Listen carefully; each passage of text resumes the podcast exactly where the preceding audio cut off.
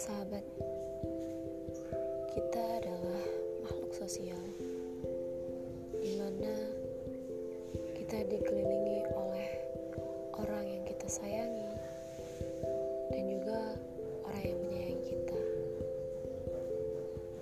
Tapi di dalam hidup tak hanya seputar kasih dan sayang. Terkadang kita juga menemui suatu permasalahan suatu permasalahan yang tidak bisa kita ungkapkan kepada orang lain, tidak bisa kita ucapkan kepada orang-orang di sekitar kita, tidak bisa kita rangkai dalam suatu tulisan.